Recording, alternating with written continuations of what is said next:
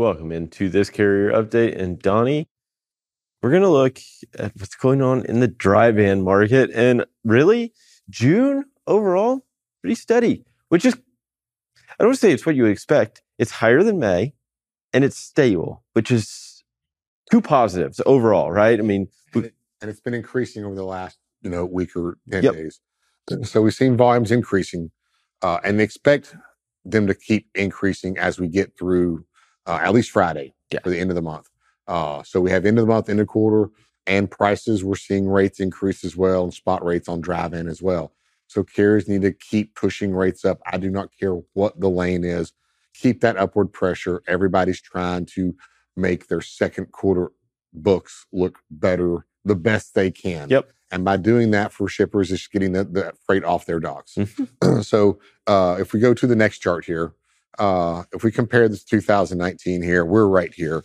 Uh, and you can see June, you know, these obviously this is COVID.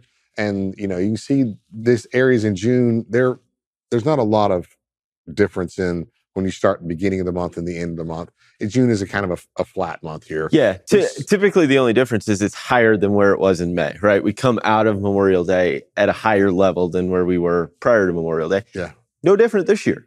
I mean, I think that's the positive sign. Yeah. And as we come the, upon the 4th of July, that's kind of the end of the summer shipping season. Mhm. Uh, you'll see a lot of your beverages slow down uh, because they they've got enough at the DCs to get them through. And it's not the you know the end. You know, beverages still ship, just not the volumes are going to slow down because kids are going to go back to school uh, in in August here. So uh, you can see here we're just above 2019, uh, which is good. We're not below it. That would be scary, uh, but you can see these these gaps are getting a little bit closer here. Yeah. If you watch this line here, heading from July through September here, you see it just kind of it picks up. Slowly little bit. increase. So if we need our volumes to pick up as well, or at some point over here, we could cross and be below 2019. Yeah. Which, Um, we're headed into typically after the 4th of July.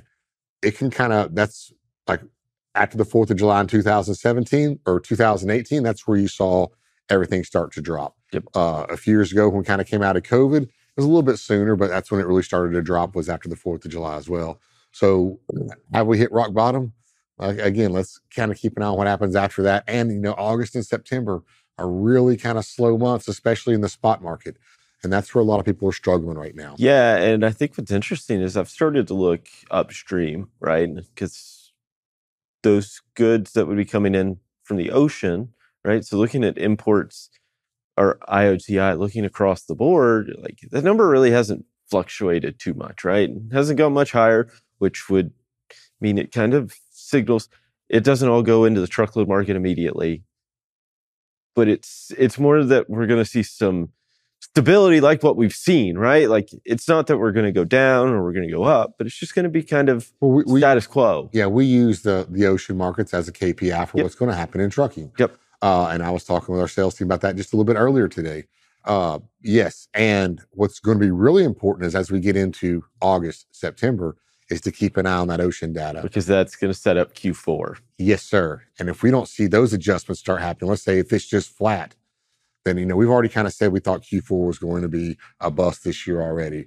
If we really just see the ocean data just continue to stay flat, then we know at that point. Yeah, because I mean, ultimately, retailers, we've seen the LMI, the inventory levels dropped into that contraction for the first time. But you're still, I mean, there's still inventory problems across.